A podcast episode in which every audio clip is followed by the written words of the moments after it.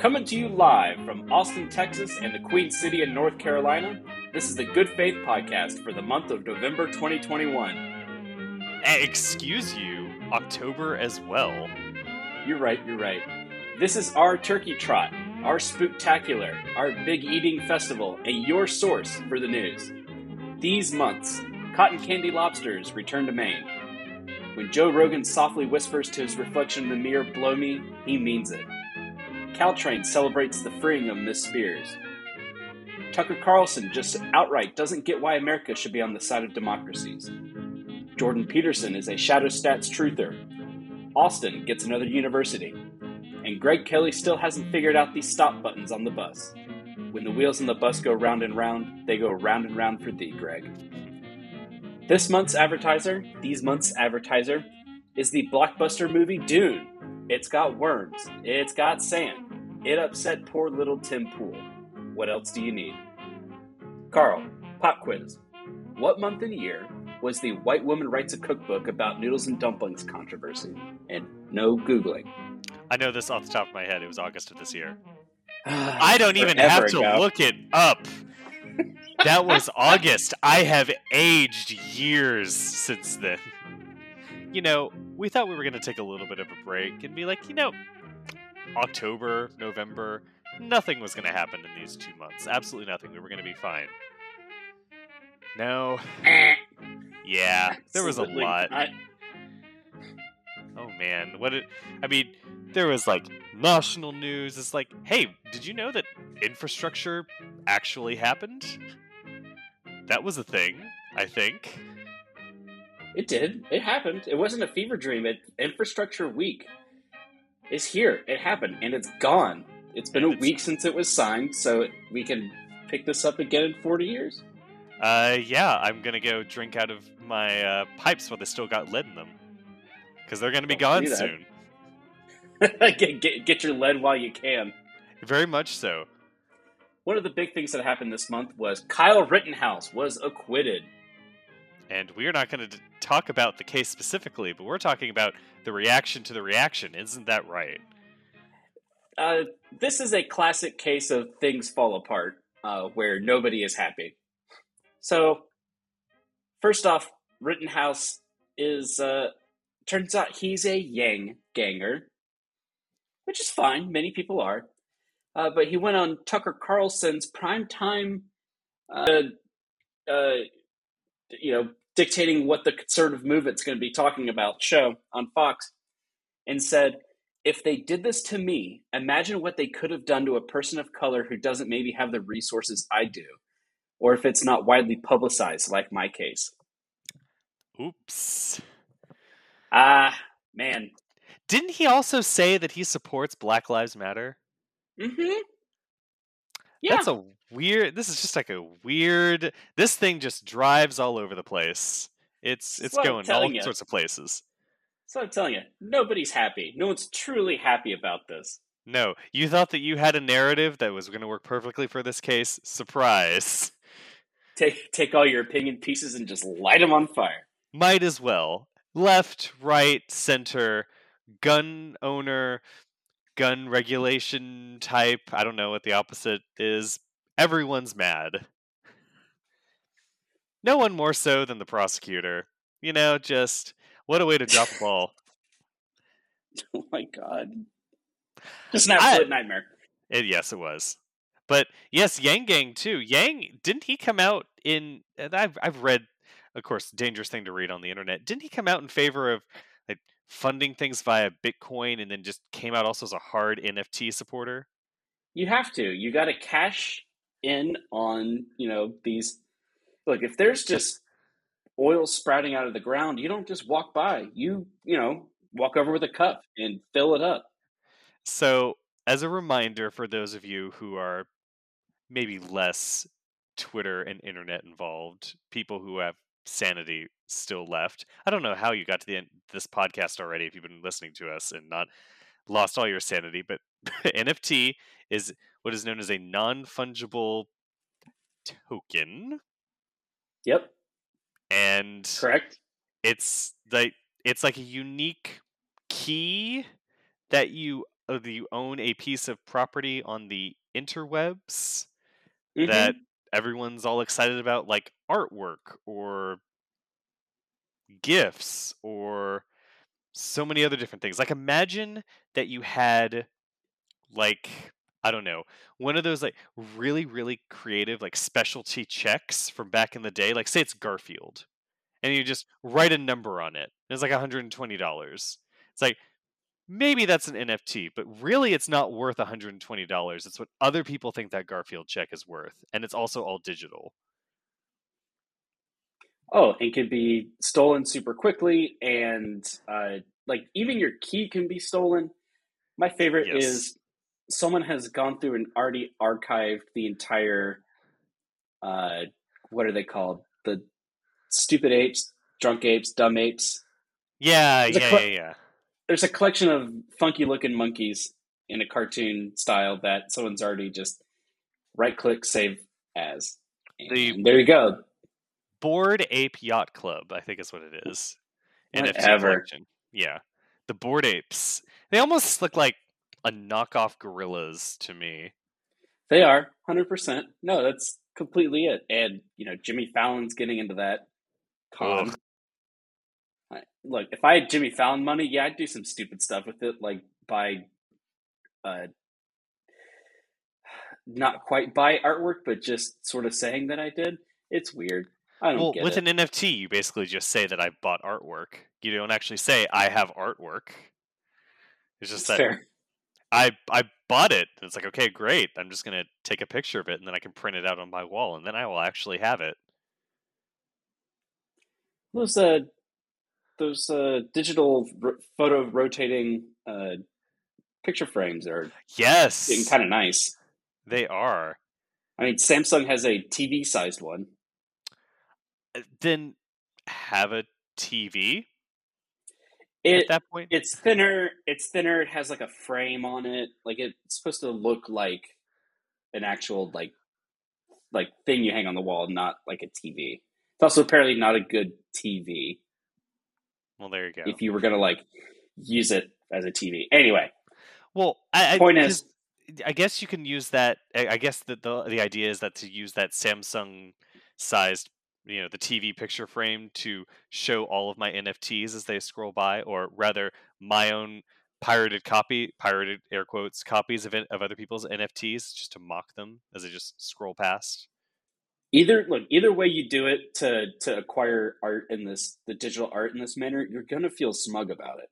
Oh, absolutely. I actually I had a friend of mine who uh who did this whole narrative thing about NFTs and cryptocurrency and it's basically um God, I hope he doesn't listen to this podcast. Well, no, no, no. Uh, It's it's a well, just because it was in the design stage, but essentially what it, the artistic idea behind it was that it's a gun that fires off cryptocurrency What? and and it was made in the style of like an 80s ad was like oh this guy's Oh. who, super hip and cool he's su- he's better than his other college friends and he's going to get the girl you know he's going to do it with this gun that fires off cryptocurrency at her look at all these dogecoin as they fly by it like the concept art for this thing looks amazing this guy is a sh- is a, just a sheer genius so Why are you just telling me about this now? Uh, because I just learned about it within the past couple of days. We have not recorded since September. There a lot has Ugh. happened in two months. It's a nightmare. It is a nightmare. But speaking of Rittenhouse, somehow, Speaking of our our continual national nightmare, speaking I- your continual national nightmare, I, there and it's represented as four horsemen and women of the apocalypse, isn't it? it's the usual uh, suspects of the dumbass caucus. We got Paul Gosar, Matt Gaetz, Lauren Boebert, and our my favorite, ugh, Madison Cawthorn. Yay! They are all vying to have Rittenhouse on their congressional staff. Of course. Now, Gosar challenged Matt Gaetz to an arm wrestling competition. Dumb, boring, but you know, better than a coin flip. Fine. I I'd pay five dollars to watch it hmm because one of them is going to break the other's wrist, and it's going to make me happy to see it. The other two, Boebert and Cawthorn, Boebert threw down a challenge to Cawthorn that saying that whoever wins a sprint can have Rittenhouse. Uh, isn't that a problem? So, uh, you would think. So, for those who somehow don't know, Madison Cawthorn was in a car accident a couple years ago and is now in a wheelchair. And you would think, sure, a sprint, you need legs. No, you know, there's Paralympics and wheelchair folks racing that, and you can play, you know, you can do all kinds of athletic activities, Mm-hmm. like punch dead trees in a wheelchair. Uh, oh yeah, that's right. We went over the punching the dead trees thing last episode. Uh huh. And I'm still not over it. I'm not over so it the either. First,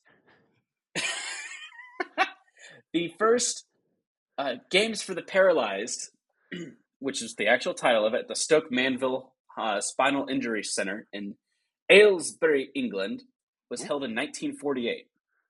It started out with just you know general just speed things, just you know some physical activity stuff to for patients to to be excited about and to work on for getting used to um, their injuries. Now, it's a pretty established thing with uh, world records and even marathons. It turns out, so going by record times for men's, let's just let's just go here for men's and wheelchairs and able-bodied athletes. The able-bodied athlete is going to win until 400 meters. After that, it's a wheelchairs game. Hmm. So the 100 meters able bodied, 9.58 seconds, 13.76 in a wheelchair. Pretty big difference, you know, almost four seconds. At 400 meters, it's two seconds.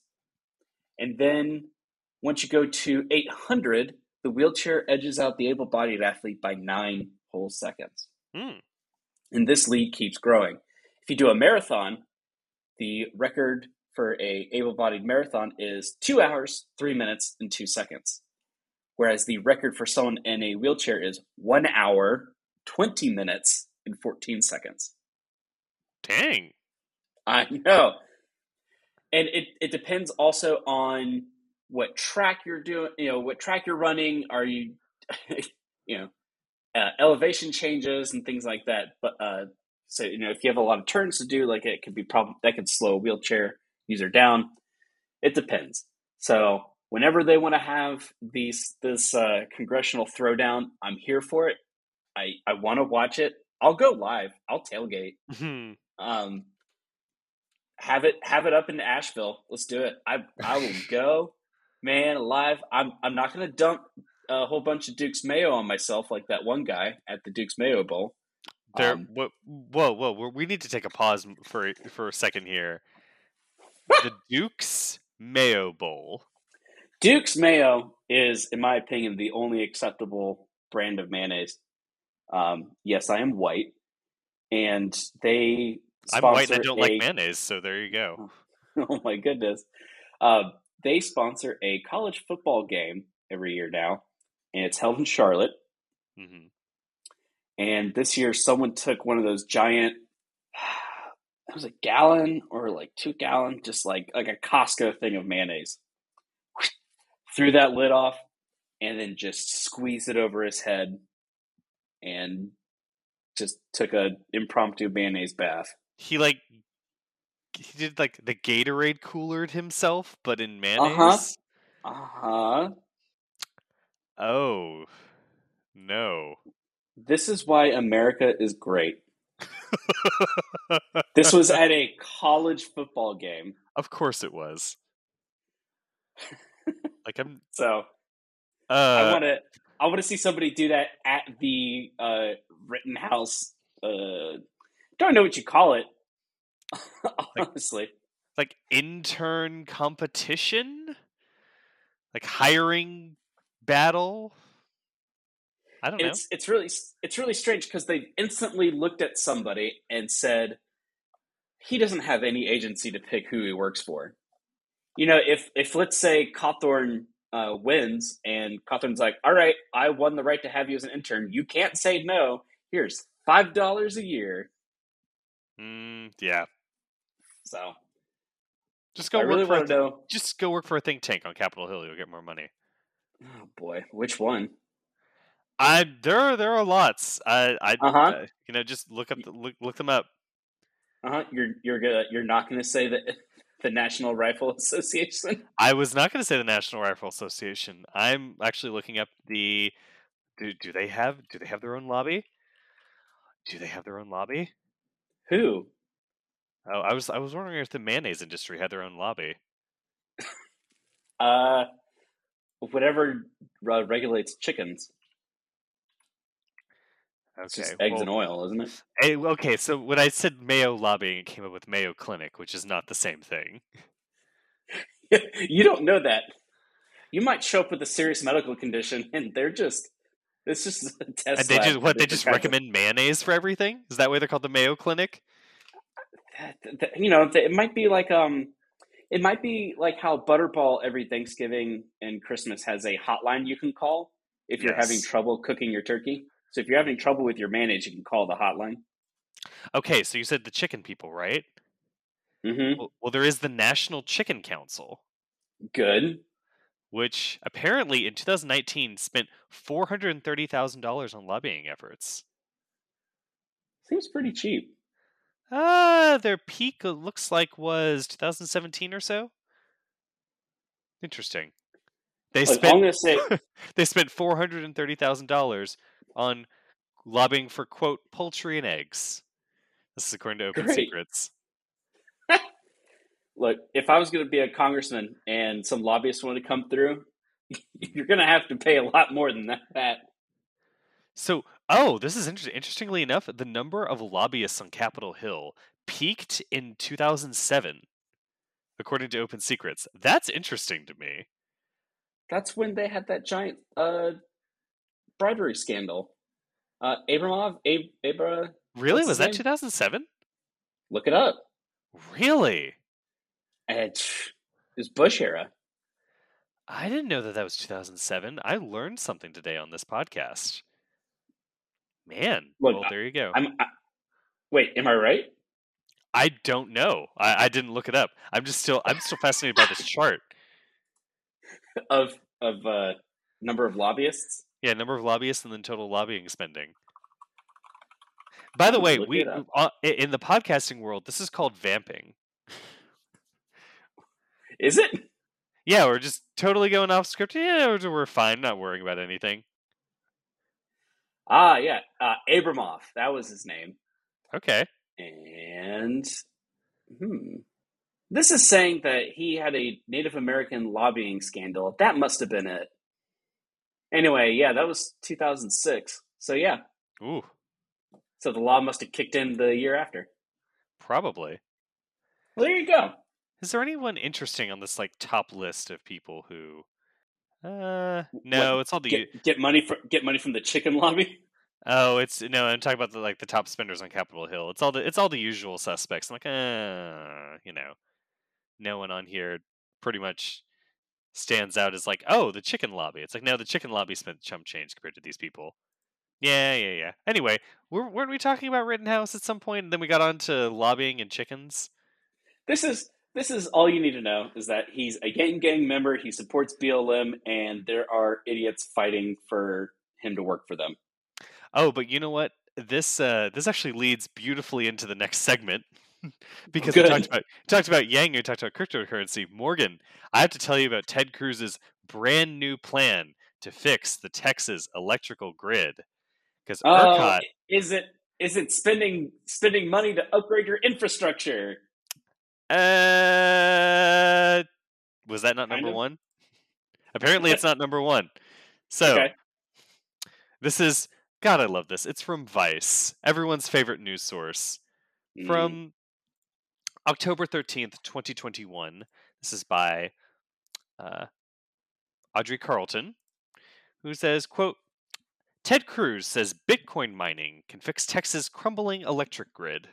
no. Why? Yep. Yeah, yeah, you heard it here, folks. Uh, Texas's strained electrical grid failed during a winter storm that resulted in hundreds of deaths, which is true. Cruz says Bitcoin is the solution. Now, you might be thinking, okay, well, maybe what he's going to propose is that Texas, uh, will spend money to mine its own Bitcoin and use that as like a public fund, perhaps, to weatherize uh, natural gas power plants that froze during the winter storm, because that was one of the big sources of electricity that was not working during the winter storm. And in fact, um, one of the big things was not even the power plants, but like natural gas pipelines froze. Which I mean, we build them above ground here because it hardly ever snows here, except in February when it did, and life was miserable. There was no internet, no Twitter for several days. That was a rough patch. But mm. You might think, okay, maybe this is maybe that's where this is going to go. And you'd be wrong, folks. It goes an entirely different direction. So, in a fireside chat at the Texas Blockchain Summit, which we have to know who goes. We, we have to go at some point to a blockchain Let's summit. It. Next okay. year. Next year. Okay, October 8th. The Republican senator expressed his faith that the mass build out of crypto mines in the Lone Star State could add additional energy capacity to the state's grid in the event of a blackout or power shortages. Here's his justification because of the ability uh, for Bitcoin mining to turn on or off instantaneously, if you have a moment where you have a power shortage or power crisis, whether it's a freeze or some other natural disaster where power generation capacity goes down, that creates the capacity to instantaneously shift that energy to put it back on the grid. Hmm. So essentially, more Bitcoin mining means we're going to have more energy capacity somehow, which then means that people are just going to turn their Bitcoin mines off when it snows again, and suddenly we'll have we'll just be awash with energy. It's gonna be it's gonna be great. It's gonna be bold. Isn't that isn't no? That's not how that works. That's not how that all. works. And uh, here's the analogy that I like to use with that. I have a uh, longtime friend of mine who decided that he was going to po- smoke about one to two pack of cigarettes a day and I'd asked him once about this. I was like, you know, is this a little like dangerous to your health? Probably shouldn't be smoking as much. He goes to me and turns to me and says, No. See, what I'm doing is that I'm actually making uh, my lungs stronger by introducing them to all the nicotine and toxins. If I keep oh, smoking, God. It'll just certainly get better. Like I'm making my lungs stronger as I keep doing this. He says as he pulls out another cigarette, and I just go, "That's not how lungs work." Is he thinking that you can basically add like a, a constant load to the electrical grid and then when you need more supply you just take away some of that load and it's like letting go of a spring uh that kind of seems to be the i don't know implication if right. Ted Cruz is capable of that mm. he's but, a lawyer I, I, know, so. I know but uh, as one expert put it, Carey King, a research scientist and assistant director of the University of Texas at Austin Energy Institute, he says it is unclear how adding more power consumers to an already stressed grid helps, even if they can shut it off at a moment's notice. Quote, Mining is a consumptive use of electricity, not a generator, so this doesn't make sense to me. Well, King, it doesn't make much sense to me either. I don't need a middleman brackets the miner, in between the generator and the consumer to provide electricity. So, hmm, let's see. If I can vamp here really quickly Bitcoin, Do electricity it. usage. Bitcoin mining consumes 91 terawatt hours of electricity annually. Oh, that is more electricity than all of Finland, which is a country of 5.5 million people. And you know what? Their power grid works. oh, and they're they they have snow all the time. So maybe we should just maybe we should just be Finland. Uh, we need more hydropower, honestly. We need more of everything except for Ted Cruz's takes on how to fix the power grid. Okay, so the monkey paw has curled. You said you wanted to be more like Finland, and now you're going to have another winter storm. Uh, nope, nope. I, I spoke too soon. That that that paw's curled. Nope. We're not. We're. I mean, we're not going to get. We're not going to get universal health care. We're not going to get the. We're. We're not going to get like the nice, happy living standard outcomes. We're not going to. Not going to get the nice saunas. No, we're just going to get the winter storm. Uh, that curled. Oh no! You should go. Ahead, You should go ahead and buy like a pallet of ice picks now, so you can sell them for fifty bucks a pop when people want to use their toilets later. Hey, there you go. When it rains, it's the perfect time to sell umbrellas. oh my god. Uh, well, backed ourselves into a corner on that one. So, if you're wondering, the Texas power grid has not been fixed according to the Electricity Reliability Council of Texas, ERCOT, and that some attempts were attempted to be made to fix it this year, but have not really gone a long a long way. They're saying that the state may be ready for uh, a winter outage in 2023, which you know sounds good, except that there's a winter between now and 2023, at least one. uh, yeah, Yeah, so that could be a One- problem. one and a half, as it were. One and a half, as it were. This is the Texas Tribune, by the way. Um, Mm. So, you know, there's that to look forward to. I don't know. I don't know. This is this is an interesting solution that I don't think is going to solve much. But oh, one more thing to wrap up my Texas news. So this happened. Oh, you know, as all things right around the Halloween season happen, you know, something scary. So, in the middle of not fixing our power grid, the state of Texas decided they were going to pass a new, what they call a new anti critical race theory bill, which Oh, uh, imposed that public school teachers, at, I think it's at least public school teachers, can't, uh, essentially can't talk about current events or po- political issues. And there's some caveats about to that. There's one caveat about having opposing perspectives, left and right.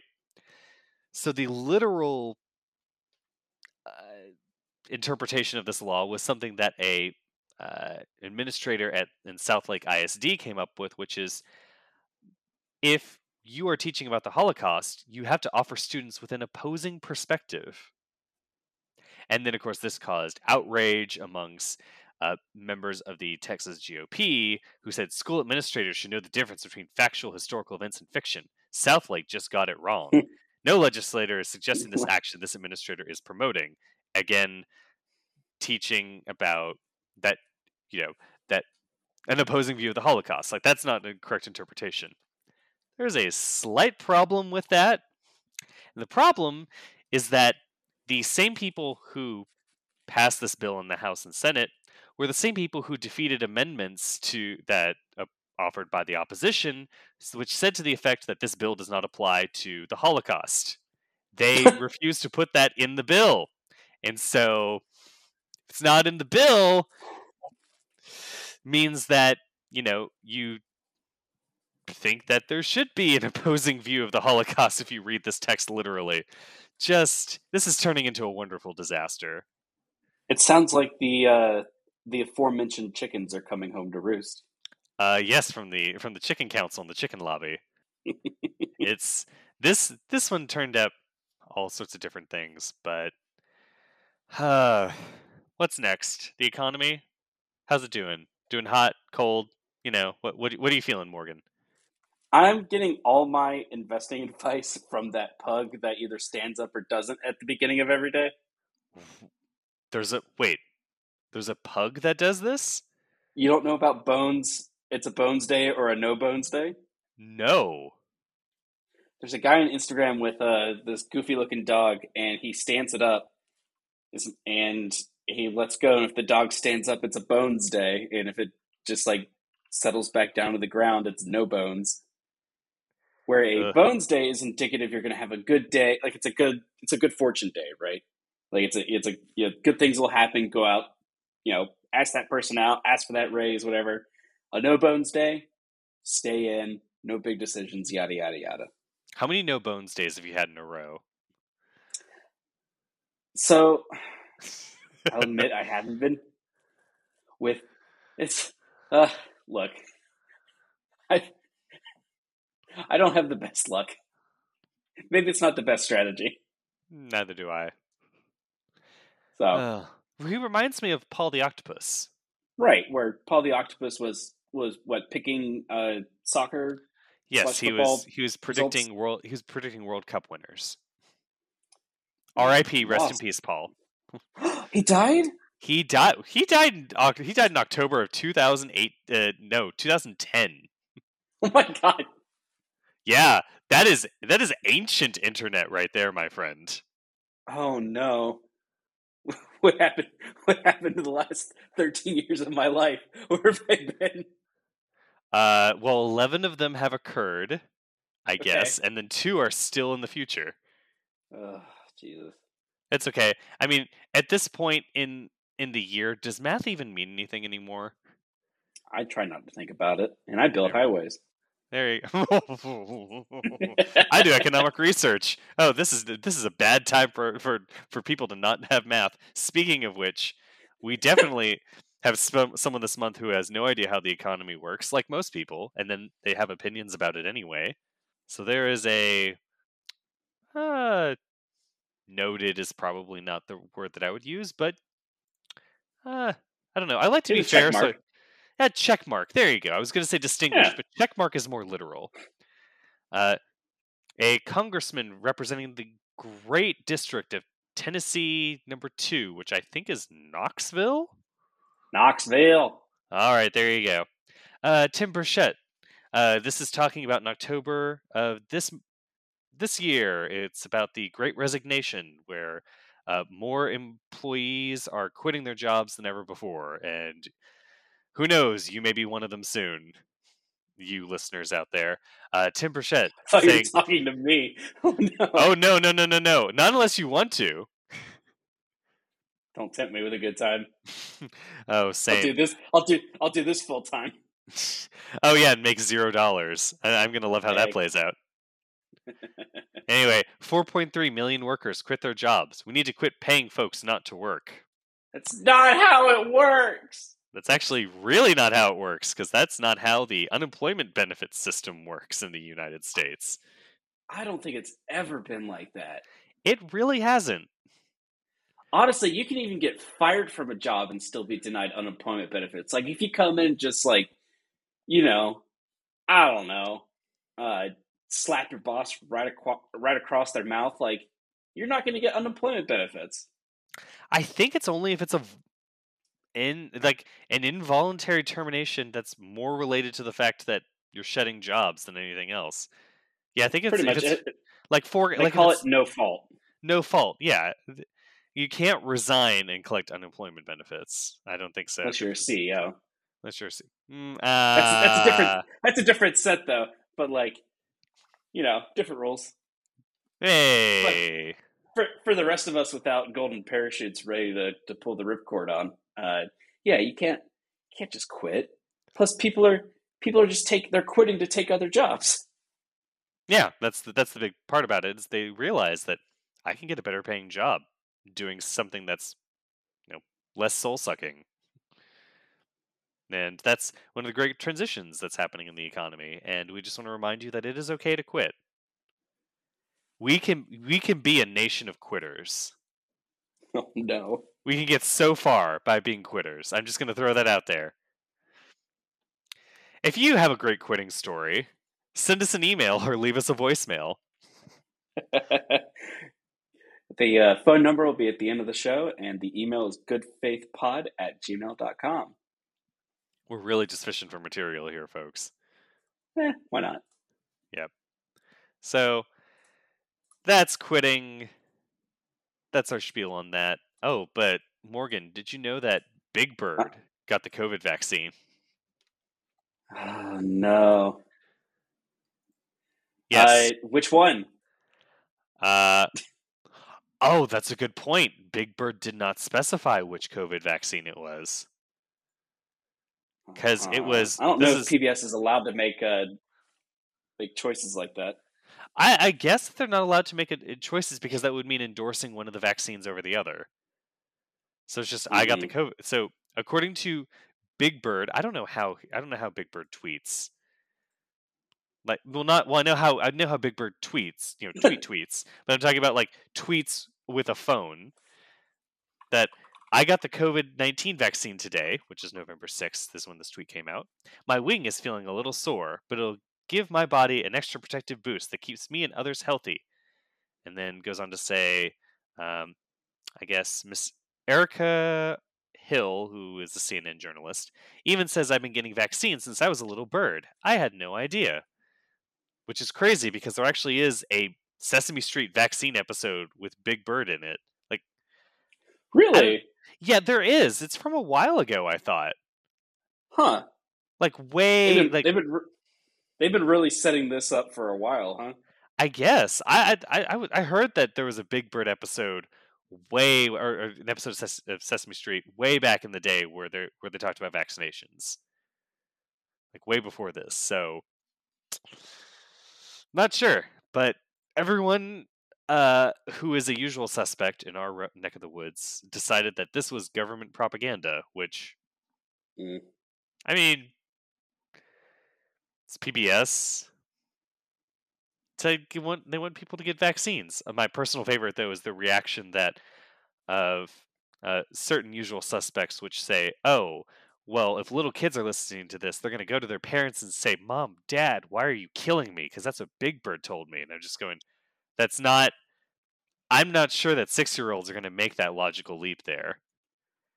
I'm just gonna, But just gonna they- say, I bet Big Bird got one of those those Chinese vaccines, and that's why the kid's saying Big Bird's trying to get me killed. Well, I mean, in that case, yes. oh man, no, no, no, no, no. But, but I'm just telling you, it's it's a tough case to go after Big Bird specifically because you know, if anyone remembers 2012, Mitt Romney just out there just saying that you know he liked PBS, he liked Big Bird, but he got to cut federal spending, and that was the wrong target to go after. Oh, I thought you were going to say it's not a good idea to go after Big Bird because he is a big bird with violent tendencies. Wait, Big Bird has violent tendencies? What are the large flightless birds on this planet? They're emus and ostriches, ostriches, is it the, the and caraways, cassoway, cassowaries, whatever. Cassowaries, Not- yes, cassowaries, yeah. Thank you. Yeah, they'll just like disavow you with one of the claw. Now, I don't know that Big Bird is capable of this, but are you really going to try? I bet there's been some fan fiction written about this. Like, if you if you're aware of any fan fiction of Big Bird as, a, as an axe wielding murderer, I don't wanna know. know. I don't, I don't want to know. I don't now want to know. now I do. Well, you can start writing it after we get done with this. or you can send us an email with your Big Bird fan fiction about being an axe wielding murderer at goodfaithpod at Ah. gmail.com. Dude, I will do a dramatic reading. It would be great. Oh my god, that'd be great. We just have an episode devoted to that. Okay. You know, I'm just gonna I'm just gonna say we have all these Chekhov guns just lying around on this podcast. So if any of you smart people out there are listening to this, just tell us to pick one of these up at some point. We will do it. They're all loaded. They're they're all loaded. Oh, yeah. Oh. And like Alec Baldwin learned, sometimes they are live. oh, no. I know, I went there. He's, he's so sad in that Stephanopoulos interview. I know. That was a that was a tragedy at the first rank, but also, I mean, just ba- basically hearing off of that, just the idea of all of the people on that set apparently had just foregone all sorts of safety protocols, and that the you're supposed to have a, an actual. I'm just going to paraphrase this: an actual armory expert who goes out and makes sure that the weapons that you're using are not going to harm someone else by you know, accidentally containing live ammo, which seems to me to be a pretty important deal. And that they had had accidents on set, on this specific set for the specific production, multiple times leading up to that event. Yeah, just- with the gun, right? Like, who keeps the- putting oh. live... Yeah, eh, who keeps putting live rounds in... And it's not like... I don't know if anyone's ever seen a blank. They don't look entirely like regular bullets. they don't. Like, you should be able to tell the difference. Not super easily, but fairly easily. Oh, my God. Yeah, that happened, and uh, all the all the um, all the uh, the prayers and best wishes to um, um, her family because that that's just that's a tragedy all around, and someone is going to get sued for that, and they should. Oh, that's my that's my take. That's my take of the month. There we go. Hot take. Hot take. Someone should get sued for that. Anyway, uh, I don't know. What what else? Any other rulings on Big Bird before we move on? I think we should just jump straight to your deep dive on turkeys. Okay. Okay. Okay, ladies and gentlemen. So it's November, October, you know, we the super episode. And Thanksgiving, and it's time of a lot of food, a lot of family, a lot of controversial hot takes by your other family members that you don't want to listen to, but they antagonize you anyway. Inevitably, one of your uh, technologically deficient relatives asks you what is a Bitcoin and, or what what is a cryptocurrency, and you have to painfully explain to them what it is sometimes. But one of the things that's big at Thanksgiving tables is turkeys. And this subject interested me coming out of a different angle, out of a apparently a, a myth, an urban legend that was told to me by a friend of mine, and also popularized in a very big musical, which I've learned is a lie. But we will get to that. Because first, I'm going to talk to you about turkeys. We're going to talk talk turkey. Is that a phrase? Trot them turkeys out. We're going to trot them turkeys out. There we go. So, turkeys. They're native to the American continent, North and South America. Great things. There are two possible explanations for the name turkey, Morgan, apparently. One Okay. is that when Europeans first encountered turkeys in America, they thought that it was a type of what is known as a guinea fowl, which was very similar to was already being imported into Europe by Turkish merchants through Constantinople. So they associated it with the country or the region of Turkey. So they called them turkeys. The second theory is that um, it comes not from uh, turkeys that came from North America and then went back to Europe, but that turkeys, there's a theory that they were domesticated successfully in the Middle East, and then they were brought into Europe after they were domesticated, after being taken in from the New World. And so that's why they're called turkeys. Lots of different ways this can go. Apparently, William Shakespeare used uh, the term turkey cock in Twelfth Night, which is apparently interesting to me. I Okay. believe to have been written in 1601 or 1602. So people were aware of turkeys by, you know, 1600 ish. What was that word again? A it was a turkey cock, Okay. Carry on. which is uh, let's see. So turkeys were domesticated in ancient Mexico, of course, because they're native, and then let's see here, and then they were domesticated after that, and we will get into domesticated domesticated turkeys soon because that's that's a whole thing in of itself. Because oh my goodness, modern turkey, get prepared for this, folks. So there's this whole thing. Why do we eat? Why do we eat turkey on Thanksgiving? And it's one of the popular theories is that the in the first Thanksgiving of the Pilgrims and the Native American tribes who lived in the area that they shared turkey. Now, despite what you may believe, there is no evidence that they didn't have turkey. The problem is that there's also no evidence that they positively had turkey because the accounts that happened at the time uh, conflict over whether or not they actually had turkey. Now there there's uh, there's talk about how they had fish and they had all sorts of um, other types, of, like they had cod or something like that that they had for uh, the dinner table. They had venison. They had deer. Deer was served at thanks at Thanksgiving, and uh, I think Morgan, you told me one time that you know a good a good venison is just a great thing to add to your table. Oh yeah, uh, specifically a venison cranberry pie. Ooh, wait, venison cranberry is that literally what it is? What do you mean? Just Like venison and cranberry? Yeah, is it really just venison and cranberry? Yeah. Really? You- yeah. Well, you, could add like a couple of things to it, but yeah. Huh. Interesting. I know I've told you this before, but I feel like everyone I've told in the last two weeks since I have come into having venison in the freezer again has been completely taken aback by the, the pairing. Huh. I just Well, you know, I- you know, I don't Sometimes you it. can find it in sausages. yeah, I it, that's that's true. I mean, that's just, but uh, uh, just I didn't. You say that like it's also true that you could dunk two gallons of mayonnaise over your head at a football game. Yeah, that's that. But that one is just shocking to me. Why would anyone just, uh? But well, I will. I will say this though. There's no evidence that they didn't have turkey. There's no evidence that they did have turkey.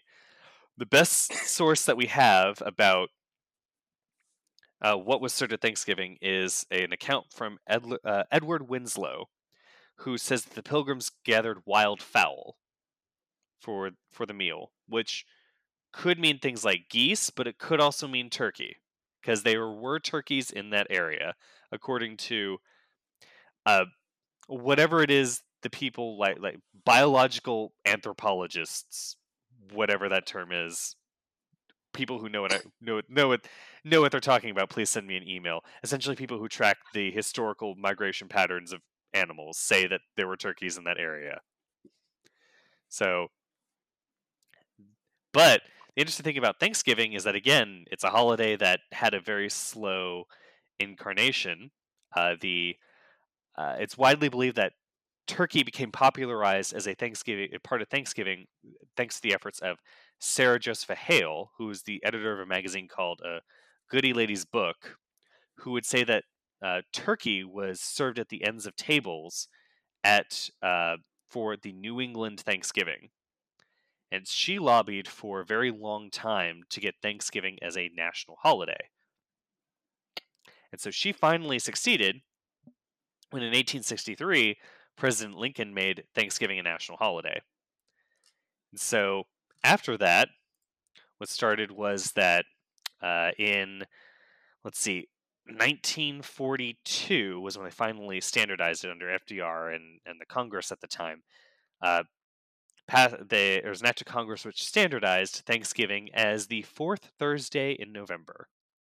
And so that's how Thanksgiving made it to national prominence, and that's how we have that famous Norman Rockwell painting. I'm sure you've seen it, where there's that old couple who's putting the turkey at the dinner table, and everyone is all gathered around and smiling, and it's good old American Right. dream right there.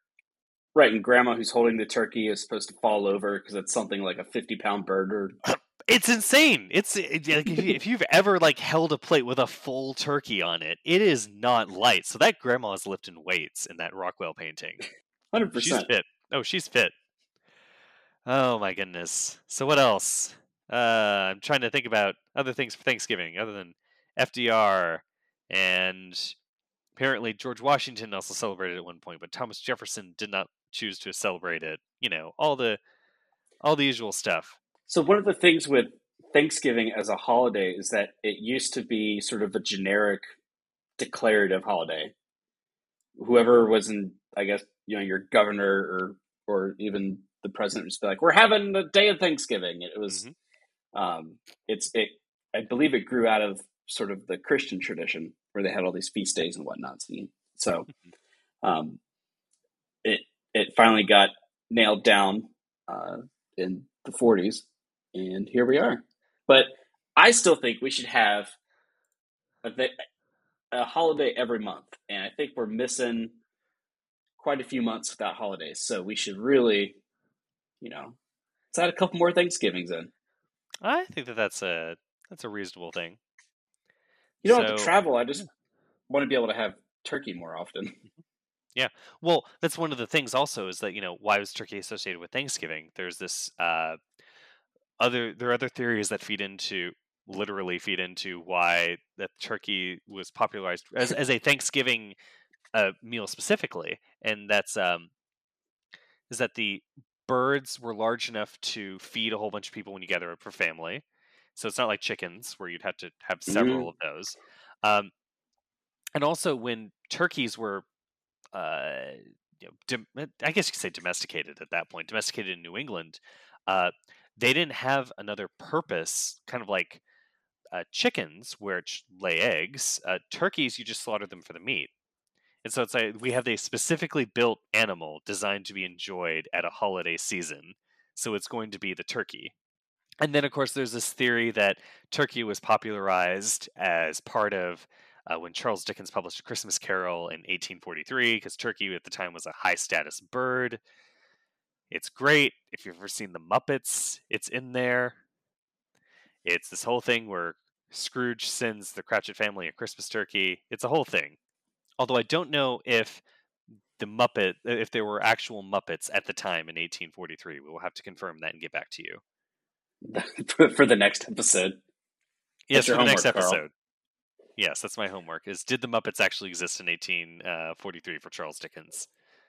No. So I had to okay. I had to look it up real quick because you said that turkeys don't have any other purpose other than being meat birds, and you're kind of correct. So there are some people that keep them like chickens, and they do lay eggs. The problem with a tur- with a turkey to lay eggs is they lay about two a week. Okay. So if you're relying on eggs to make money, or you just really love eating eggs, you go with a chicken or a duck because they lay about one a day. Mm-hmm. Although everybody I know with chickens at the moment, whose chickens are actually laying, uh, are saying that they can't give away their eggs fast enough. They have too many. Oh. Yeah. So maybe they should get a turkey. Oh, that's interesting.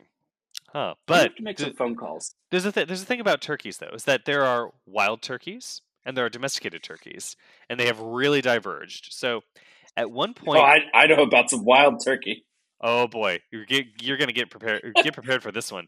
Well, actually, you know what? Should I go right. into this, or should I do Ben Franklin first?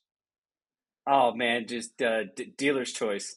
Uh, you know what? I got I gotta I gotta start with Franklin because you know because we mentioned you know the presidents and all that other stuff. So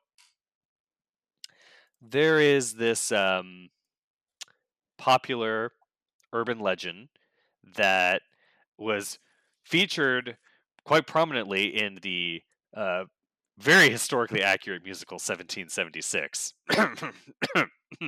uh, anyway, um, that Ben Franklin really wanted the turkey to be America's national bird. And I'm sorry, friends, but according to the Franklin Institute, that is not what actually happened. Uh, in 1784, Ben Franklin supposedly wrote this letter to Sarah, his daughter, where he complains or purports to complain about America's symbol, the bald eagle, where he says, For my own part, I wish the bald eagle had not been chosen as the representative of our country. He is a bird of bad moral character. He does not get his living honestly. You may see him perched on some dead tree, where, too lazy to fish for himself, he watches the labor of the fishing hawk. And when that diligent bird has at length taken a fish, and is bearing it to his nest for the support of his mates and young ones, the bald eagle pursues him and takes it from him. The turkey, in comparison, is a much more respectable bird, and with true original native of America. So people often interpret this story to mean that Franklin wanted to replace the eagle with the turkey. But very early on, Franklin was on the committee, as often happened, which designed the Great Seal of the United States way back in 1776. When, of course, you know there were other things that you know, like declaring independence. That at the same time they decided let's have a national seal, and uh, there were several different proposals that popped up, uh, and Franklin had his own. You know, each founder came up with one. Uh, that, but at the time, the eagle and the shield was used as one of the national logos, and they approved it in August 1776, or this, or in and around that time. 1780, the project passed to a new committee. By which time Franklin was off, you know, in France, smoozing with uh, smoozing with all the ladies, and he did not play a part in it, but he still had that uh, role in helping to, if not approve, then at least condone the use of the eagle as a symbol uh, on the Great Seal of the United States. Uh, finally, in about 1782 and 1789, the eagle was made the official uh, bird on our coat of arms. This became the de facto national bird.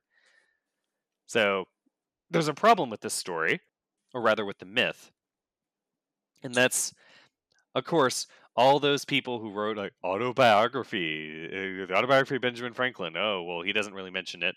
Well, then there's the people who talk about the biography that they wrote. And, you know, there's tons of Ben Franklin biographies, and there's also, again, as I mentioned, a Franklin Institute devoted to just studying Benjamin Franklin. My goodness, that's a lot to go through.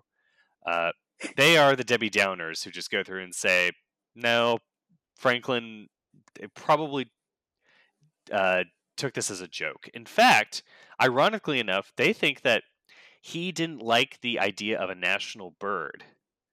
It, Oh. he wasn't really into the idea of like a national bird, a national tree, national flag, a national anthem.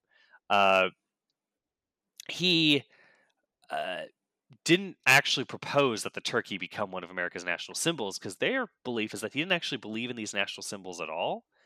He was actually using it more as a a cover to attack the uh, more patriotic, like very nationalistic organizations that were cropping up at the time, like the Society of, of the Cincinnati, which was a patriotic uh, patriotic organization formed by Revolutionary War officers who were very prideful of America of the American national uh, uh, spirit. And in this case, they were really, really, really, really elevating America. And so Ben Franklin is sort of just their theory is that he's sort of just like kicking it down a notch, just just like you know, just denigrating these national symbols, just because like he was, well, he was a patriot. He wasn't very into that very uh, much more nationalistic zeal.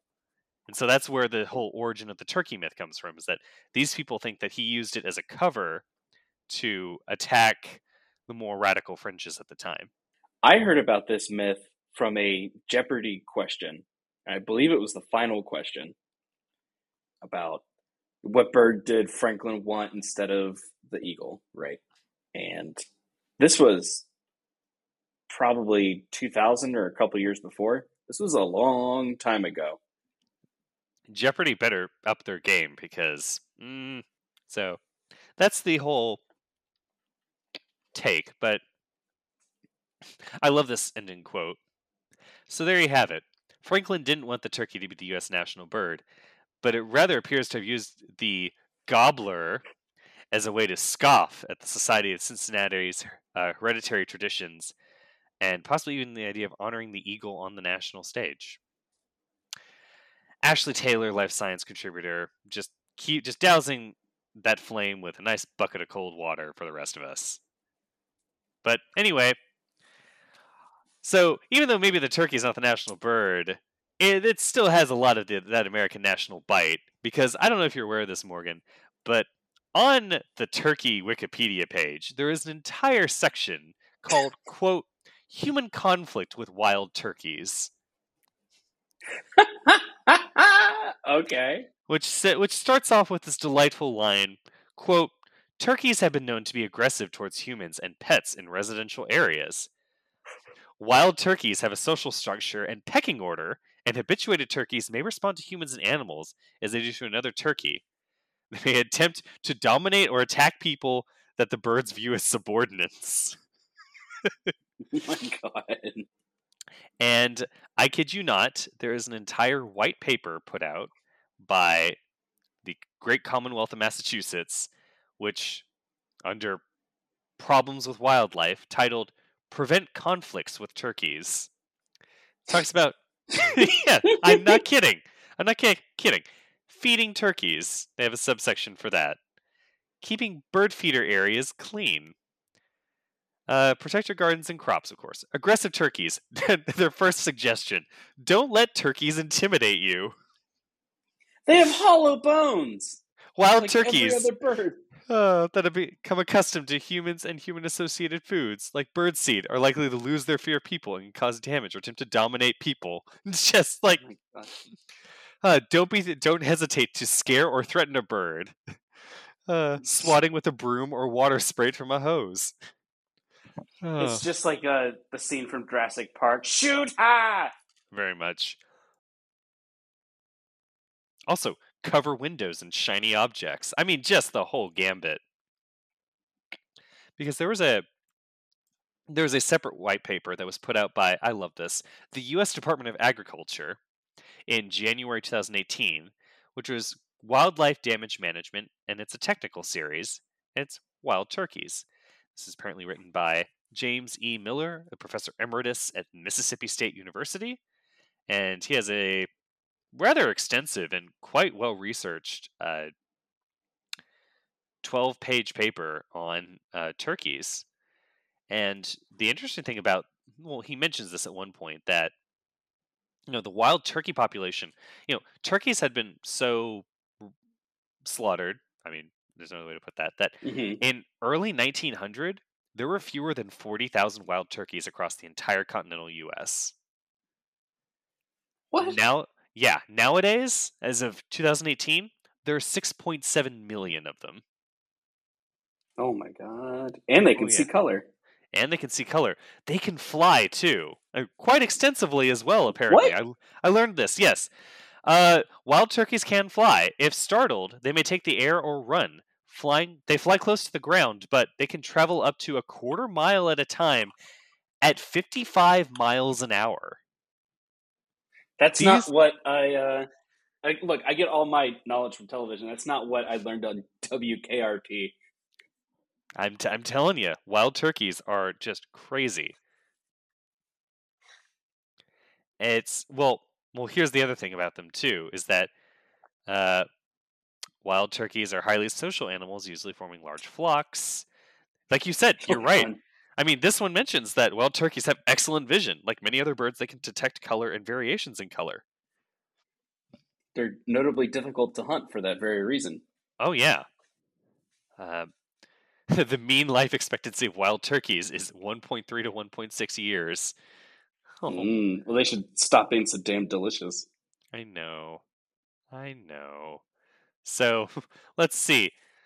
Oh, where is this? There was a great section about this. It was just talking about like human slash wildlife conflicts. oh my goodness. Well, there's this. I want to. Go ahead. I was gonna say I want to. I want to, in the spirit of quitting jobs, I want to quit my job so I could be the type of government scientist that writes papers such as how to deal with a turkey that's Yeah. coming at you. Yeah, it's wild turkeys that adapt to urban and suburban communities uh, can become quite aggressive towards people. Uh, rarely do they cause serious damage, although they often will chase and harass children.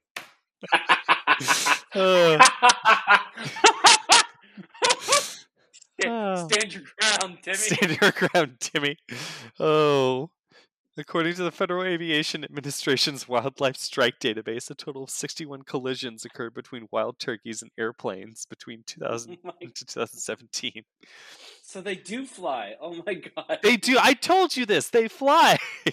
I know you haven't seen the the WKRP bit where they do like a turkey giveaway on Thanksgiving. I don't think they so. just- they just throw a bunch of turkeys out of a helicopter. I it guess. terribly wrong. oh man, it's it's dumb old TV. Don't Oh, worry man. about it. Uh, like other territorial birds, wild turkeys will often perceive their reflection as an intruding bird and attack the reflective surface. I love that. Oh man. Turkeys may also repeatedly attack ground level windows on residential and commercial buildings. This behavior That's can go on for days or weeks. Holy moly. What? Yes. Do they stop? I guess when they destroy the bird. Oh god. Oh. Uh, scratch damage left on parked cars and trucks. Oh my goodness. So, no single method to prevent wild turkey damage works in all times or settings. Oh, how depressing. Multiple non lethal frightening devices or harassment methods are available for use with wild turkeys. oh. Mylar tape is apparently a uh, a frightening device, including balloons tied or attached to strings. uh, motion activated sprinklers. when applied at various locations and intervals, pyrotechnics can effe- effectively scare off uh, individual turkeys and flocks. Of course it would. right. Pyrotechnics such as claymore mines, fireworks. sitting- sitting on your porch with a shotgun. Yes. Uh, did you know that there are 15 millimeter pyrotechnics called screamers and bangers? Uh, probably. It just it has this in brackets in this report, and I, I God, I love this scientist.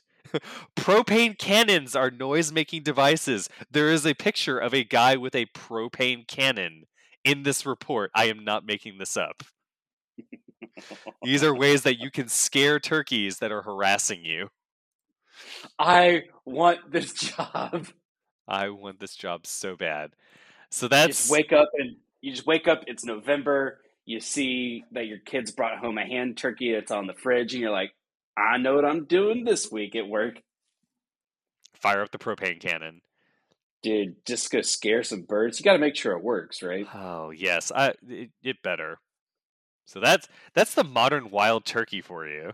That's a that's quite frightening. But in addition to that, the domesticated turkey industry is quite frightening too because I don't know if you knew this, Morgan, but we've developed a hybrid turkey that is larger and uh, fatter. Oh yeah, wild turkeys. They're they're what uh, they're. I believe the official uh, USDA designation is dummy thick. Mm-hmm. Oh yeah. Um, yeah, they're so, they're like the biggest they've ever been, and they just keep getting bigger. Well, you probably have heard about this. Then they are now so big that they can't breed. They are so large that they can't.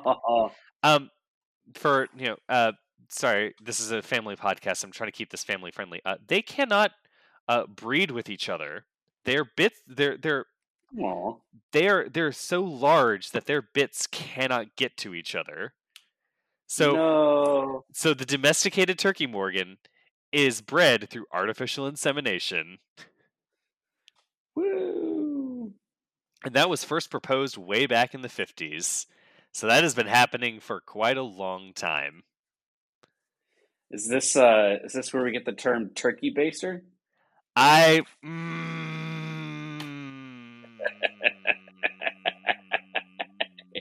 Oh man. Blindsided. Don't like that. uh,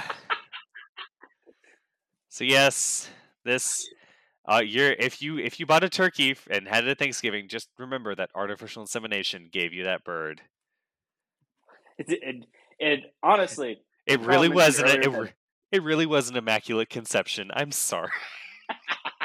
when, earlier, when Carl said that Thanksgiving is partially about having to listen to your crazy relatives say crazy things, you could be that crazy relative. That could you be could. You. you could raise this at the table, and all your family will look at you like you're crazy. But you know what?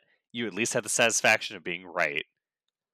Extra bonus points if you go and grab the turkey baster from the kitchen drawer and just sort of absent-mindedly squeeze the bulb while you're talking nope, about. Nope. Nope. Mm, mm, mm, okay.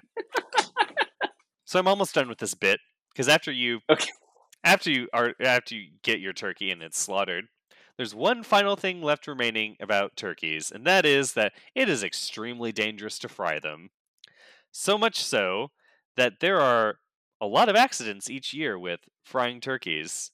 Eh, more than I thought there would be, but Consumer Product Safety Commission just let me know that hey, that this is a thing and that there are a lot of deep frying disasters that can happen out there and just remember that if you're gonna if you're gonna fry a turkey, that you better stay keep it safe.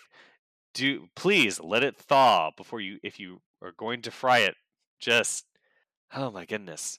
So apparently, since 1998, the Consumer Product Safety Commission has reports of 75 incidents that involved uh, turkey fryers. And this was in 2003. So like 28 incidents a year in 2002. There is still, and again, I said this is 2003 there are a lot of these that are still happening and are still going on. It is crazy. And I'm just letting you know that this is still a thing. And I actually looked up this year the top five states with the most deep fried turkey accidents. And I got to say that Texas, you're doing me another great one again because you come in at number one. Woohoo! With the most grease score. and cooking related insurance claims on Thanksgiving Day. so I'm just going to let you guys know that you can oven cook your turkeys. It's fine. Just make sure that they're lo- that they're that they have fluids. That, that that's uh that's not what you want to do though. You really want to smoke the bird. You oh well, smoking yes, you can smoke the bird as well, but Mhm. Let's just say that frying is generally a conspiracy, and that you should you should try to avoid that, or have an air fryer. And What air fryer is going to fit a modern turkey? You'd be surprised at how big air fryers can get. Okay. I mean, it's not going to be like the like the um, I don't know, like the easy bake oven style air fryer where it's going to be you know like two a two two inch by two inch you know little bitty thing that you have somewhere else. I mean, they those can get pretty big. They're also really expensive too. So if your option is between uh, frying a turkey in a deep fryer and you're and da- it's dangerous and a really expensive air fryer, um, I would just go out and get a pre-fried turkey from somewhere. Make sure your turkey is completely thawed. No one remembers that. Don't put too much oil in the pot. Also, people don't remember that. Cook the turkey outside, away from your home and other structures. People always forget that. Just like, The uh. The the Alton Brown tip is if you're if you're gonna do it, rig up a A-frame ladder with a pulley and a rope, so you can you will not Mhm. be near your uh, improvised uh, house burning down device when you lower it in. So if you do screw up, you're not gonna you know get sent to the hospital. Which is why I believe that deep frying turkeys was a scam invented by the insurance Ooh. industry. Well, they have to make payouts. That doesn't I don't sound know. right. Uh, so then who would it be? No, no, no. You know what? It's the it's the uh, cooking it's the cooking fats industry. That has to be it because you buy, have to because they said you had to buy a whole lot of oil for that. It's That has that has to be peanut it. oil. I knew Jimmy Carter was behind this. There you go. It all it all goes back to the 1970s again. Oh man, but that's Morgan. That's the lo- that's the rundown on the tur- on turkey conspiracies. There are a lot of them. Well, now we have nothing to talk about next year on Thanksgiving. So, well done. I'm sure we'll find something. Morgan, you know what time it is? Uh, it's it's uh, it's time for the quick fire round. Pew, pew, pew.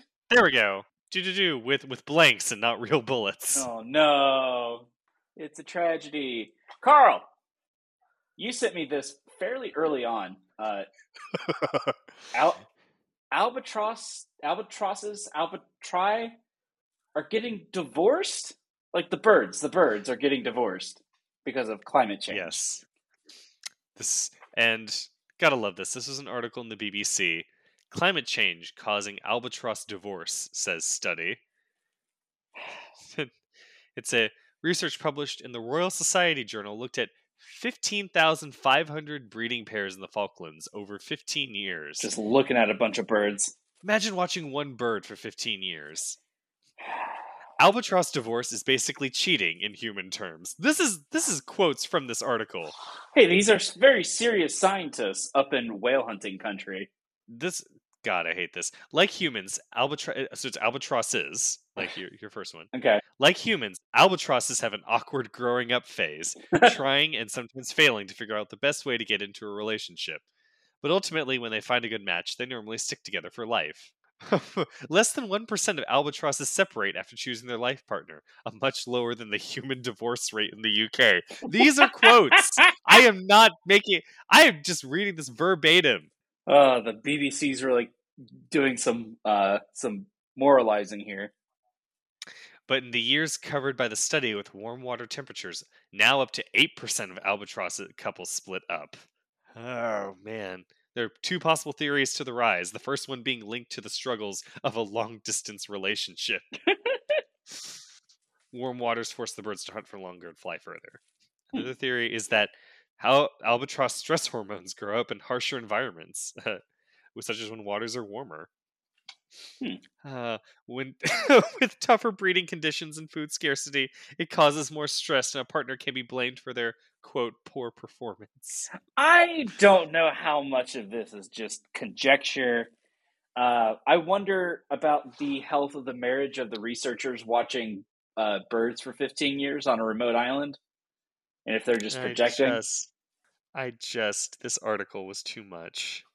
This was again reported by the British Broadcasting Corporation. It has a full article. I'll tell you what else is too much, Carl. The average donation amount to the Women's March for the month of November Oh, I mean, w- was it was it just like fourteen dollars and ninety two cents, which is a colon colonialist number, because that's when Christopher Columbus landed in in these here parts and kicked off a whole shit show. Wait, so the Women's March apologized that their average donation was fourteen dollars and ninety two cents. Yes, fourteen ninety two. Uh, uh, okay. Yep. Just all right. Apologizing for your own donors, I guess that's you know. And then it's it's Thanksgiving, so it it just brings out all the bad takes. Uh, just a lot of overreactions. Uh, the actual organization, Black Lives Matter, uh, says we are eating dry turkey and overcooked stuffing on stolen land, and the president of the Navajo Nation, Jonathan Nez, just wished everyone a happy Thanksgiving. Oh, that's wholesome. So, who are we? I had a nice Thanksgiving. I don't know what you did. Some people need to relax. It's a holiday. It's what you make of it. I had I had uh, unlike unlike the the previous comment, I had well cooked turkey Ooh. and a very nice stuffing. In fact, Ooh. it was not dry. The turkey was not dry, and the stuffing was not overcooked. It was perfect because it was made with grandmotherly love. Oh, I should pour a little wild turkey over that turkey to keep it to keep it good and moist. Uh, well, it could also be that she plied me with a full bottle of wine, and I just forgot what I was eating at some point. That's fair. There you go. But what's this whole thing with with Kirsten Gillibrand, the senator from New York? Bro, who even knows? At this point, she's demanding oversight about aliens. That's it. Wait, oversight of uh, of the aliens or oversight of our oversight of aliens? oversight of our of our sighting of aliens. Uh, reports of qu- uh, unidentified aerial phenomena, because UFO isn't an acceptable term anymore. Uh, It's a uh, oh no. whoop. I don't know. It's not as a UAP is not as exciting as UFO. Like the I mean, FBI, there's the FBI's not going to. Yeah, well, yeah. The, the FBI's not going to send two reject agents to go check out UAPs. Right. Oh no, they're not. Oh man, I would love I would love a law a law and order like UAP. just alien cops. Just alien cops, alien cops, and alien prosecutors. Did you know? Uh, this is a side tangent, but did you know that we technically uh, gave our we technically wrote a treaty which gives ourselves the entire universe? Humans or the United Yes. States? Oh, The humans, yeah, we we wrote a treaty together which said that uh, everything in the entire universe is the common heritage of mankind, oh, common heritage and ownership. So we technically wrote a treaty which gave ourselves the entire universe. we should check how that conflicts with the treaty that Eisenhower made with the with the Greys for uh, human test subjects. Ah, tinfoil hats again. I didn't realize that was an Eisenhower deal. Look, there's a lot of tinfoil left over from all this holiday cooking. Oh yeah, like the one that that JFK is still alive. Uh, no, no, he's dead. Um, super dead. I don't know how to. I don't know how to to break that to everybody. Well, there's but there's that there's that whole group in Dallas who thinks to the to the contrary, or Oh that some some Kennedy's alive. it's it's I know. it's JFK proper. Um, yeah, there it's it's slowly turning to a death cult, and they're burning through all their money, so it's going to come to a uh, poison flavor aid uh, end at some point here shortly. What? We're we're not we're not going to go in that direction. The only only We're good not- vibes for the insane QAnon people. Okay. I guess because speaking of death cults, Uh, uh, we're going to talk about New Zealand. Hey! Yes, they they don't they don't know what a bird is. In fact, they voted for a bat as the bird of the year. it's very biblical. Just it is very biblical. It's a The bat was winning quote by a lot, according to the Guardian. the Guardian just phoned it in. The bat caused some consternation when it entered into the polls, being the first mammal in the competition's 16 year history. right. Bats are not birds because birds are not mammals. Pretty much. Ah, God Almighty. Ah, but rabbits don't lay eggs. Nope, that's true. Trump did. Trump Trump laid an egg when he kind of sort of confirmed that the P tape is real. Yeah, there's this whole thing about there's a new Trump political group called MAGA, uh, which is Make America Great Again, again. It's uh, it's, which is they're they're uh, Monty Python fans, you know. Uh, Mag- pretty much MAGA. Yeah, why why why not stake your entire slogan on just something that you've already said and then just slap again on it? Because it doesn't matter. The checks keep coming. It's the perfect grift. The checks keep coming and they don't stop coming. and they need to stop going. Yes. Back to the you know, back to the donors and I hit the ground running. Uh, we could make a we could make a Smash Mouth version of this. If if everybody needs to treat themselves to the mashup of that song, I believe it's All Star, right? Yes. Someone has cut it up on YouTube, every word, separated it out with the associated video clip, and then alphabetized it. it's uh, it's an absolute work of art. It's a treat. Uh, but yes, uh, at a oh, isn't this in North Carolina? North Carolina Republican something retreat. Uh, yeah. He, he said, "I'm not into golden showers. You know that the great thing, our great first lady, that one. I don't believe that one. Uh, what's her name? Uh, that one. Pick her out of that one. Yeah. What if you could pick her out of a lineup? I don't know if she wants to be picked out of a lineup. the only one with oh. her back turned. Yes. Uh, Morgan, you need to tell me about this thing that you told us last time, which is about these escaped zebras. Oh man. Uh, so after a non-voting representative for DC said, "I totally didn't let zebras escape uh, in DC," what are you talking about? There's zebras escaping DC. What the hell? It turns out the Girl Scouts have trapped and killed one. oh, it's not a joke. It's real. It's it's real. The zebra was found dead September 16th in a snare trap on a private property that officials said is owned by the Girl Scouts. It is illegal to set booby traps on. Well, I guess snares hunting. Mm-hmm. Huh. What? Okay. Zebras are large animals. Yes. You set snares for things like rabbits, you know, I wouldn't think a deer, but like, you know, like rodent sized stuff, beavers, right? Yeah. A, a zebra is basically a horse, smaller, but like they're not insignificant animals. What in the hell are the Girl Scouts doing with snares that will bring down a zebra? Ooh, I don't know. I don't know what these Girl Scouts get up to. I'm scared. Maybe they're maybe they're like hunting people in a uh, whatever the the story is, where the the Russian yeah. guy hunts hunts man, the most dangerous game. Anyway, Carl, yes, no, is Star Wars cultural appropriation? Don't Morgan, don't get me into this. No, I'm gonna go hide in a hole. yes or no? Yes no. or no? I no, I don't don't want to talk about it. why? Why are we talking about it? Well, you could you could tell me why Italian Americans are not people, and that excuse having... me, they're they're Italian X. no.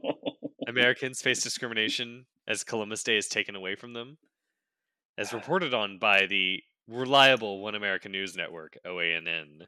Oh no!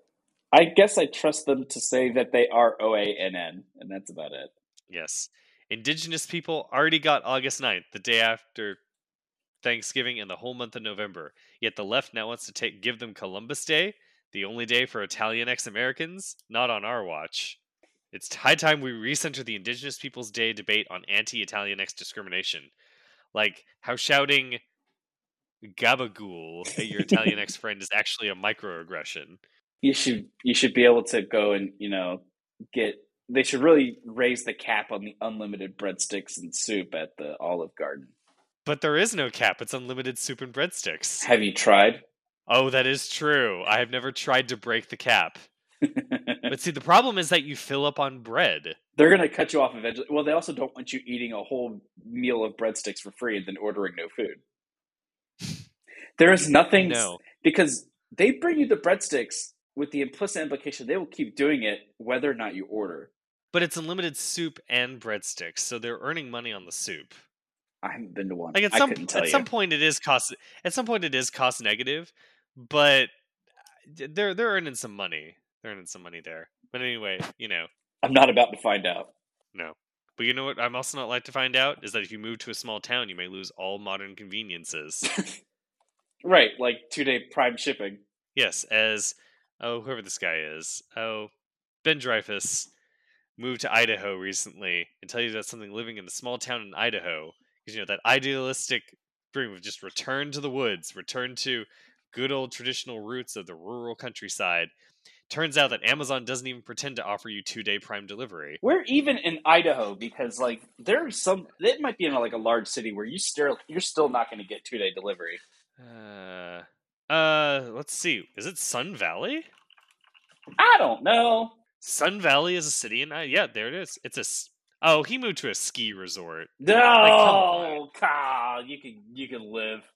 I hate this guy. Uh, he doesn't seem very doesn't seem like a uh too much of a stand up guy to me. But what about your good friend Herschel Walker? Because you talked about him last month, I think. Oh yeah, yeah, yeah. Uh, he was trying to pass off a rugby ball as a as an American football. Yes. Right now, he's trying to pass off an anti-vax sign that's definitely not a swastika.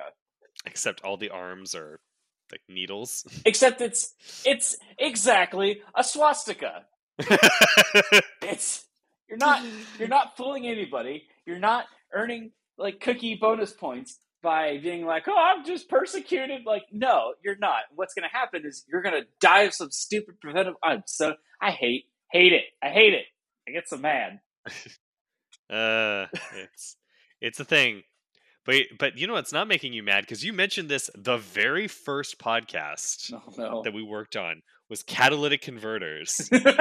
You're talking about how uh, apparently this uh, former Forsyth Republican leader charged with stealing from church and threatening family, chairman of the Forsyth County Republican Party, who unsuccessfully ran for Congress, is in the Brunswick County Jail, accused of stealing motor vehicle parts and cyber stalking. I didn't know that. Whoa! Among numerous other felony and misdemeanor offenses. Dude, it just keeps going. Oh, this article just keeps going. The the in the Winston Salem Journal, it just it gets worse from there. I know. Oh, It's man. um look, just because we don't have the same sort of like sunshine document laws like uh, Florida's got, doesn't mean we're any less uh bunch of wild and crazy guys. there you go. I'll tell you, it's it's uh it's hopping up here if you know where to look. Anyway, like church parking lots, yeah, any anywhere anywhere catalytic converters can be stolen. I guess. Where I'm just gonna, le- you know what? I, there was an awkward silence, and it's because it's the next one is just so beautiful. But I'm just gonna jump into it. Quote: Fed up with Facebook censorship, Vienna sends nudes to OnlyFans. Woo! God bless the city of Vienna. So, Vienna's tour, Vienna's tourist board is on OnlyFans, and the reason why is because they that Facebook won't let them post artwork that has boobies on it, and they were banned for having adult content. So the Vienna tourist board's like, well, okay, we're just going to start our own OnlyFans account, and it's uh, it's great. Uh, in social media, algorithms determine how much nudity may be shown and often censor world famous works of art, which is actually true. So, in the cultural metropolis of Vienna, the question can be answered. Nude art is a socio political and artistic part of our cultural history. And so then they decided that the logical conclusion to that is that we are going to post a bunch of nudes on OnlyFans. Which is which is high art. I will I will give them that. It's That it's, that's a, that's a, it's an extra level to it. it is an extra level. So I applaud applauding you today, Vienna. Woo! But also, N- uh, someone at Nike just straight up admitted to murdering a guy. To be fair, it was 1965. He murdered a guy. He went to prison, got his degree. He hid Oh, he it. went to prison for it. he hid it from his kids. Like, yeah, yeah, he went to prison until he was 30 years old. Oh, He earned a degree from Temple University. Uh huh. In accounting. Oh. I've been blown away by how positive the response has been. Blown away. Away! No! No! Oh, God. Uh, uh, God help us all. yeah, that's that's that's a turn. Uh oh. Did you know that Morgan that it's a seminal event that 10 years ago Libyans lost as- access to free healthcare under Qad- uh, Muammar Gaddafi? You know what? No healthcare is technically free healthcare. Do they actually? I guess they. had, Uh, I guess they well, all I don't oil. I, I don't know if you trust the the Gravel Institute. or Oh, I Gravel. I don't. I don't know what to call them. I think it's They had gravel. Acts. They had Libya had free ed- healthcare, free education for men and women, free housing, and ultra cheap electricity. hmm Uh, Libya under Gaddafi had some of the highest rates of life expectancy, mm, literacy, and per capita GDP in all Africa. Then ten years ago, we killed him. I, you know, look, Obama killed him Like personally. that is true. Oh yes, he he he ordered the hit. That I'm I'm sure that the people who benefit who really benefited the most from Gaddafi were all the uh, Swiss bankers, where he stored he stashed his zillions of dollars in. oh yeah, Mm. they used to pay his like uh, Amazonian bodyguards. Yes, and did you know that then the, then they went to uh, they crossed the border of Libya and then they started going into other African countries and destabilizing them. oh god. like I, I I read this a while ago and it was crazy. Like his bodyguards traveled into was it keep thinking it's Mali, but I don't know if that's right. I think they traveled into Mali and they overthrew the democratic government there and started a civil war. his bodyguards just like I uh just if y'all ever have a second to read up on Muammar Gaddafi, he is one of those really weird dictators in world history. Just a just a character. But Gravel's keeping its eye on the ball and telling us that a brutal dictator, you know, we should mourn his death. So, you know, fun facts. But you know what Gaddafi didn't do was I don't think he ever tried Cracker Barrel. Oh my god, not this fucking story. Uh, d- you, have you I you seen the video? Yeah, of, of course I've seen this video. I Please elaborate. look okay. What happened is some some kids my age, millennials, uh, went from New York City to New Jersey to go to a Cracker Barrel. We've never been to Cracker Barrel. Let's see what it's about. We're going to order the top five, you know, or top six, like number one items that are sold at Cracker Barrel. Man, don't. It just felt like one of those hit pieces. Like we're from the city. We're going to go see what the, the poor Southerners eat. And of course, it's Oh, not the no. best. It's Cracker Barrel, but where else can you go and sit in rocking chairs out front, play old timey checkers, uh, worry as a child about the farming implements hanging from the ceiling falling on you while you're Oh waiting yeah. while you're waiting for your parents to pay for the check. Uh, you know, it's an experience. Um, the one the one by me that I haven't been to in probably a decade um, has an actual wood fireplace and a Oh. in a big one too. Like it's fine, right? It is fine food for what it is. But don't make this whole show of it. It reminds me there was a I believe it was Business Insider did a series of looking at like southern fast food chains. And there's one where they're like, We're we've never been to Waffle House and we're gonna go see what it's all about. And they're like from the DC area and they drive to into Virginia and it's just a whole bunch of like, wow, I can't believe it's not terrible. It's actually kind of good. like, yeah, uh, like ah, I just have these opinions where people are like, oh, it's just it's a Southern chain. It must be awful and Southern food's terrible and you know whatever. No, some of this stuff is like perfectly good and even more than that. And it doesn't have to It's be like- fine dining all the time. Sometimes you just want to go at 3 a.m. hammered, uh, and, you know, and get some waffles and and hash browns and honestly the coffee's pretty good. It's not the No, best. I mean the coffee. It, it's. Ter- I think it's. I think it's personally terrible coffee, but it's not like you go there for the coffee. No, the, the coffee kind of slaps you around. Yeah, the coffee's just there to slap you around. It's not there to be like, ooh, this is a, a premium roast Berlin from Colombia. It's just like, no, it's just they could they could have passed it through. They could be the residue left from an oil change. That's fine. It's, it's great. Yeah. it's for at three o'clock in the morning. I'm sure it is because they're open 24 hours a day. And everyone's heard about the the FEMA unofficial FEMA scale of you know check call Waffle Houses in the area, depending on what menu they're on, that shows you how bad everything is. Yes, I, this actually happened to us during the blizzard. so Waffle House also maintains food trucks. You can oh. you can either cater events with them. so yes, you can have a you could have a Waffle House food truck say cater your wedding, um, or wow, right, or they send them to areas hit by hurricanes and other natural disasters. Oh. Yeah. Uh, after I think it was Hurricane Michael, which hit the Panhandle and just absolutely smeared Panama City off the face of the earth. The Waffle House food trucks are on site and they feed people for free. Oh, yeah, how lovely. Yeah. So basically, what we need to do is we need to have a counter video of people like us going up to New York and be like, "Oh, we're gonna try Sbarro because that's what New York food's like." In a, in a related way, there is an I forget where where it was hosted, who was written for, but it was basically a New Yorker goes to the Midwest for the first time and is shocked it's not like the end of the world. And it's just the most banal sort of like you've never left New York City, have you? Like, wow, people are friendly.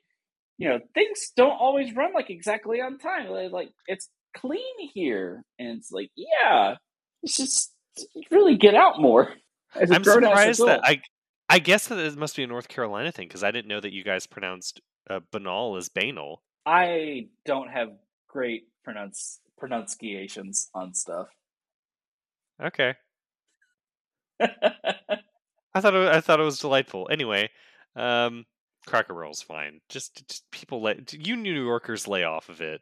You're not the you you're not the center of the universe. I mean, you are the center of the universe for a couple of things, but not everything. Eh. But finally, this it's, story. Hey, look, it's fine. It's fine. Charlotte's the number two financial uh, city in the country. We're coming for you. Uh, but you know what? Charlotte doesn't have sharks. A river. Oh, that too. I mean, well, well, that well, well, yeah. I mean, that would that also inhibits your ability to have sharks. Sure. But this is such a good news story. I couldn't let it pass by. From the hill, sharks spotted in famous river that runs through London. Woo!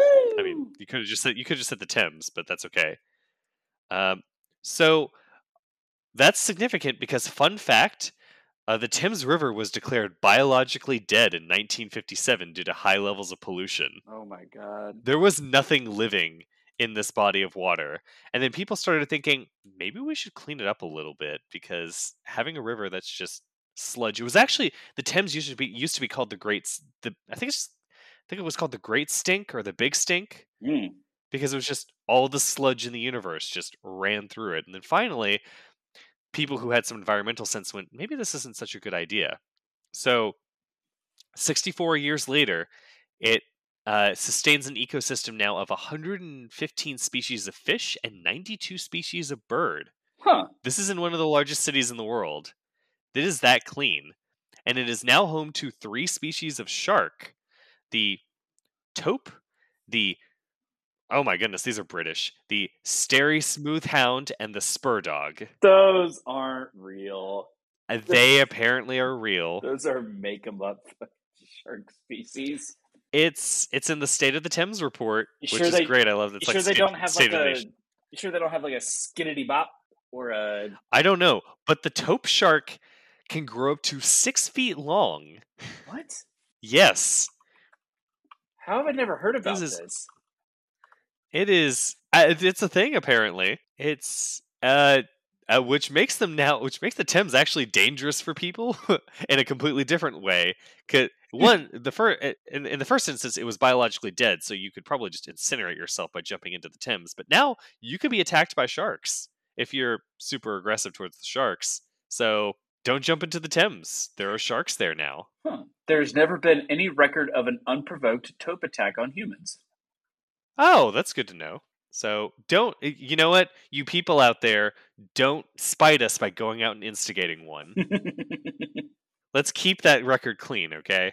Well, I guess that's it for us the, for for this super episode, Morgan. How you feeling? I need a coffee. I need some. I need some Well- Waffle House coffee. Well, Waffle House is open. It is. They're not going to let me bring the dog though. Uh, well, uh, that's a problem. I wish they had a drive-through. Cookout's open, and they do have a drive-through. Cookout's another one that Oh. Business Insider went to, and they're like, "What do you mean it's so cheap? Ugh. You can get you can get a double patty burger, uh, two sides, which your options also include, besides fries and onion rings, include quesadilla and corn dog, and you can get a shake, a good sized one. All of that will set you back about six bucks How is that six dollars? because these and these places are open from about ten or eleven a.m. until two or three in the morning. Oh, that's why. No, there's no sit-in. They're almost always drive-through.